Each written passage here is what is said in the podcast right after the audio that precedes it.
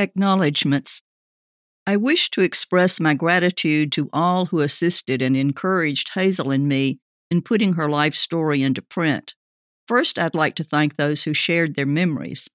We couldn't have done this book without the support of Naomi Gibbs Davenport. Her father was the second of Hazel's husbands, so she had knowledge of all those that followed and was instrumental in jogging her mother's memory. When I first asked Hazel the names of her husbands, she replied, Some of them weren't worth remembering, but Naomi's got them all wrote down somewhere. Naomi was also helpful in putting events into the proper time slot. Naomi's son Jason shared his memories on a delightful Sunday afternoon drive around the Oak Ridge area. He pointed out houses, restaurants, cemeteries, music halls, and other places that were significant to Hazel during the years she lived there.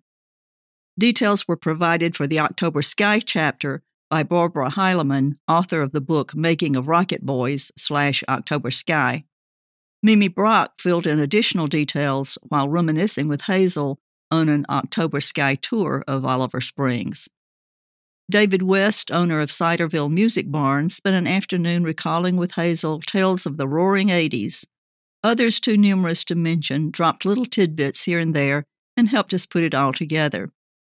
Paulette Jones of the Meigs County Historical Society was especially encouraging and helpful, as were Betty Carroll Ward, Kathy Ricker, and others in Decatur who provided background information.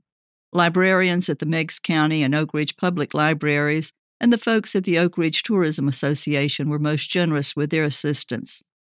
The other group I wish to acknowledge are those who helped to make a book from Hazel's memories. I can't say enough about my brother, Norman Macmillan, author of Distant Sun and other works and a retired college English professor. He edited and critiqued numerous drafts, keeping me true to Hazel's voice. His wife Joan, using her excellent secretarial skills and her knowledge of law, also read, made suggestions, and helped with editing. My other brothers and sisters, my three daughters, and my husband Alan, who passed away as I was nearing completion of the book, were all encouraging, as were my five grandchildren and numerous friends.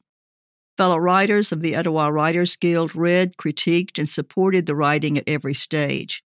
I'm especially indebted to the late Grant Fetters, a non Southerner who admitted his confusion with my early attempts at writing Hazel's speech phonetically. I'm also appreciative of Fran Dorwood, author of Damn Greed and other works, who led me to the group. I must also mention Debbie Gregg, who believed so strongly in the book she pushed me to explore my options with publishers when I was reluctant. Scott Danforth of the University of Tennessee Press saw value in publishing Hazel's memoir early on. Although we decided her story would not be best served by making it the academic work Dan would have liked to see, nevertheless, his early enthusiasm was most encouraging. Thanks are also in order to the Daily Post Athenian, which published the introduction and some brief excerpts from the book and allowed me to include contact information for those wishing to reserve a signed copy. Diana Cruz, author of A Life in the Day of a Lady Salesman, was helpful and encouraging when we made the decision to self publish. She put me in touch with Steve Passiouras at bookow.com, who was prompt and efficient in designing the interior of the book. Lisa Bell at lisabellfineart.com took my basic ideas and used her artistic skill to turn them into an attractive cover. When I decided to publish Fireball as an audiobook, after some research, I chose e audio productions to record, produce, and get it to retailer sites. It was a good choice. Elias Othaitis was professional and patient with my unique requests. From their extensive list of possible readers, Barbara Hensley was my choice. I feel she truly captured Hazel's spirit in her reading.